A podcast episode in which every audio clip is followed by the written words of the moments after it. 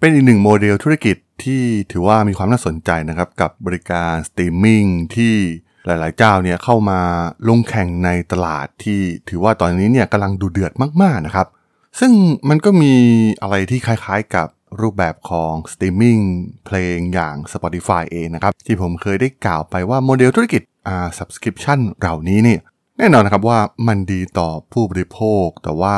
ในฐานะของธุรกิจเองแล้วเนี่ยเจ้าของแพลตฟอร์มต้องลงทุนมหาศาลนะครับ โดยเฉพาะในเรื่องของการสร้างคอนเทนต์ที่จะมาเสิร์ฟให้กับฐานสมาชิก และสถานการณ์ในตอนนี้เนี่ยต้องเรียกได้ว่ายุคทองของแพลตฟอร์มสตรีมมิ่งกำลังจะสิ้นสุดลงไปแล้วนะครับ เป็นบทความที่น่าสนใจอีกบทความหนึ่งจาก The Verge นะครับ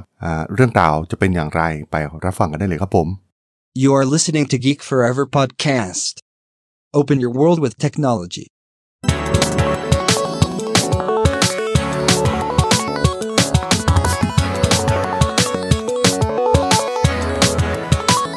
This is Geek Story.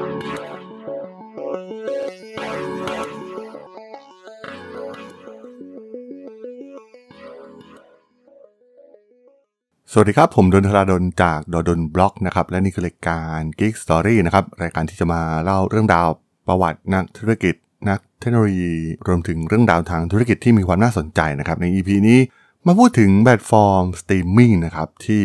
เรียกได้ว่าหลายๆ ปีมานี้เนี่ยมันเป็นยุคทองของบริการสตรีมมิ่งเลยนะครับ ผู้คนทั่วโลกเนี่ยสามารถที่จะรับชมเนื้อหา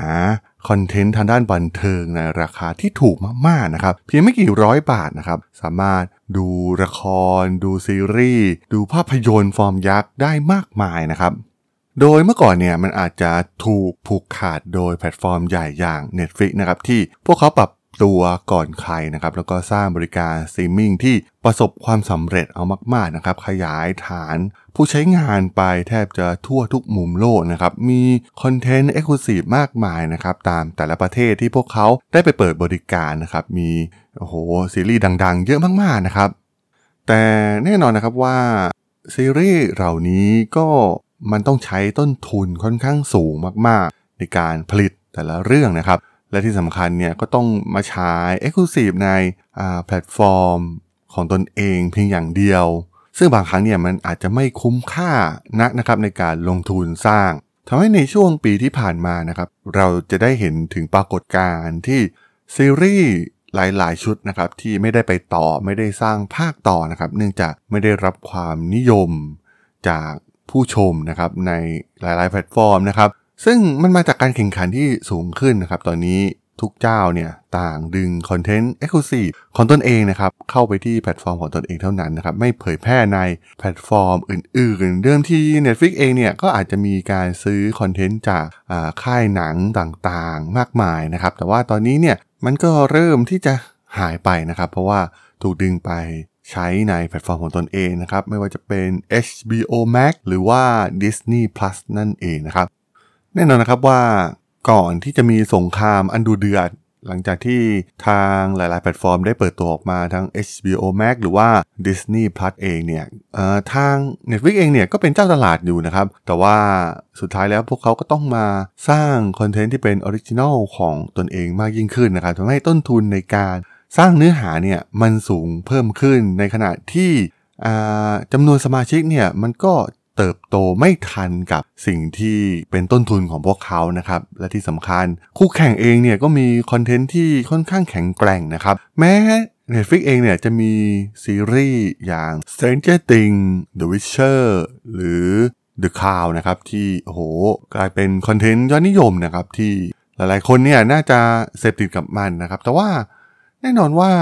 ทางฝั่งคู่แข่ง HBO Max ก็มี Game of Thrones หรือว่า Disney Plus เนี่ยก็มีโหตัวชูโรงมากมายนะครับ ตัวอย่างเช่น Star Wars เอง ซึ่งทำให้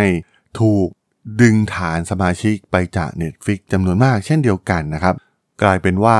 ตอนนี้เนี่ยหากต้องการดูอะไรให้ครบจริงๆเนี่ยก็ต้องจ่ายค่าสมาชิกในหลายๆ แพลตฟอร์มนะครับ ตอนนี้ไม่ใช่มีเพียงแค่ 3 ตัวอย่างที่ผมได้กล่าวไปนะครับ ยังมี Amazon Prime ยังมี Apple TV Plus นะครับ แล้วก็อีกมากมายนะครับ รวมถึงซีรีส์จากทางฝั่งเกาหลีใต้ หรือว่าจากจีนนะครับ มีแพลตฟอร์มของพวกเขาที่ตอบโจทย์ผู้ชมเฉพาะกลุ่มอยู่ด้วยเช่นเดียวกัน เป็นสงครามที่ดูเดือดมากๆนะครับ มีหลากหลายซีรีส์นะครับที่ถูกยกเลิกกระทันหันนะครับ หากไม่ได้รับ ความนิยมในแพลตฟอร์ม เพราะว่าแน่นอนว่ามันเป็นต้นทุนที่ค่อนข้างสูงมากๆนะครับในการสร้างซีรีส์แต่ละเรื่องแล้วก็มาลงในแพลตฟอร์มสตรีมมิ่งเองที่หารายได้จาก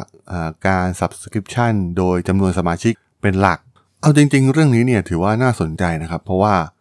มันเป็นโมเดลธุรกิจที่คล้ายๆกับ รูปแบบของการสตรีมมิ่งเพลง แม้ในธุรกิจสตรีมมิ่งเพลงเองเนี่ยทางตัวอย่างเช่น Spotify หรือว่า Apple Music เองเนี่ยจะไม่ได้เป็นเจ้าของคอนเทนต์ Exclusive Content ของตนเองนะครับ แต่ตอนนี้เนี่ยแนวโน้มพวกเขาเนี่ยก็เริ่มที่จะผลิตเนื้อหาที่เป็น Original Content ของตนเองมากขึ้นนะครับ ตัวอย่างเช่น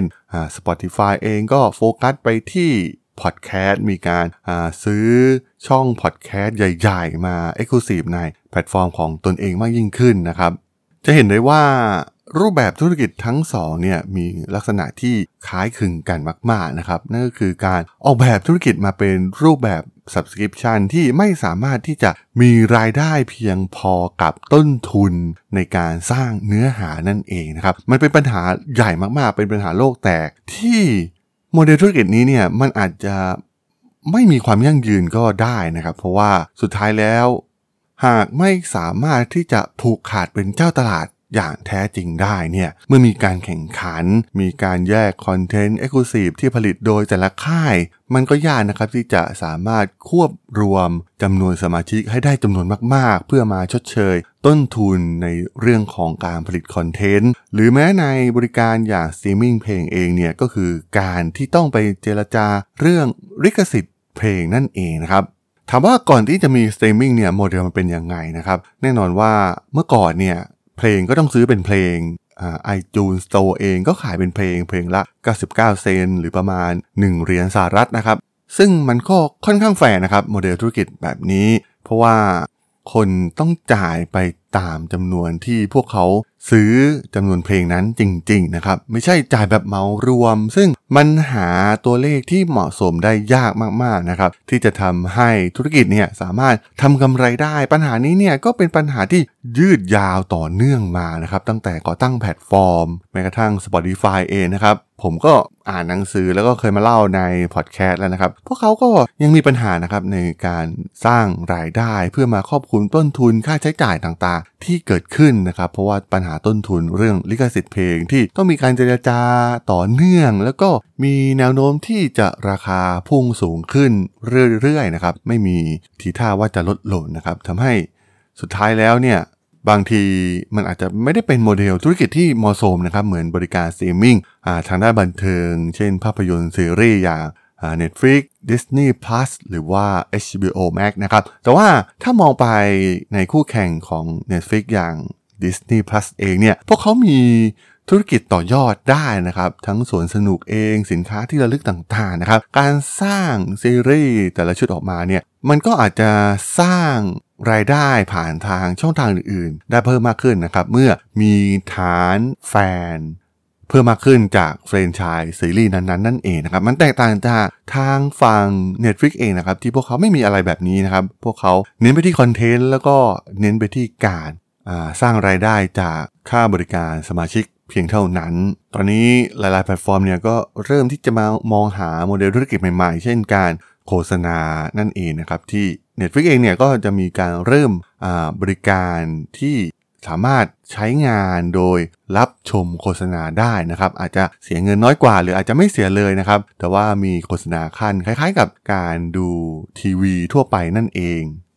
ซึ่งสุดท้ายแล้วเนี่ยมันก็อาจจะมองเห็นภาพที่ชัดเจนมากขึ้นนะครับว่าโมเดลธุรกิจ Subscription เองเนี่ยก็ยังไม่เวิร์กนะครับในโลกแห่งความเป็นจริง มันอาจจะสวยหรูในจินตนาการของการก่อตั้งสตาร์ทอัพต่างๆนะครับแต่สุดท้ายเมื่อมา implement แล้วก็มาเปิดทำธุรกิจจริงๆเนี่ยมันอาจจะไม่เวิร์กก็ได้นะครับ สุดท้ายก็ต้องหาโมเดลธุรกิจอื่นเพื่อมาตอบโจทย์ เพื่อให้ธุรกิจมีความยั่งยืนได้ในอนาคตนั่นเองครับผม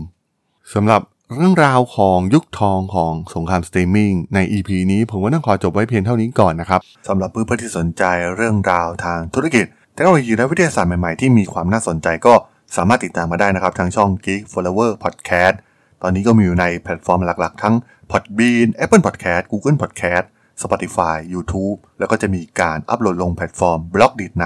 ทุกๆ ตอนอยู่แล้วด้วยนะครับ ถ้ายังไงก็ฝากกด Follow ฝากกด Subscribe กันด้วยนะครับ แล้วก็ยังมีช่องทางหนึ่งในส่วนของ Line แอดที่ a t r a d o n t h a R A D H O L สามารถแอดเข้ามาพูดคุยกันได้นะครับ ผมก็จะส่งสาระดีๆ พอดแคสต์ดีๆ ให้ท่านเป็นประจำอยู่แล้วด้วยนะครับ ถ้าอย่างไงก็ฝากติดตามทางช่องทางต่างๆ กันด้วยนะครับสำหรับใน EP นี้เนี่ยผมต้องขอลากันไปก่อนนะครับ เจอกันใหม่ใน EP หน้านะครับผม สวัสดีครับ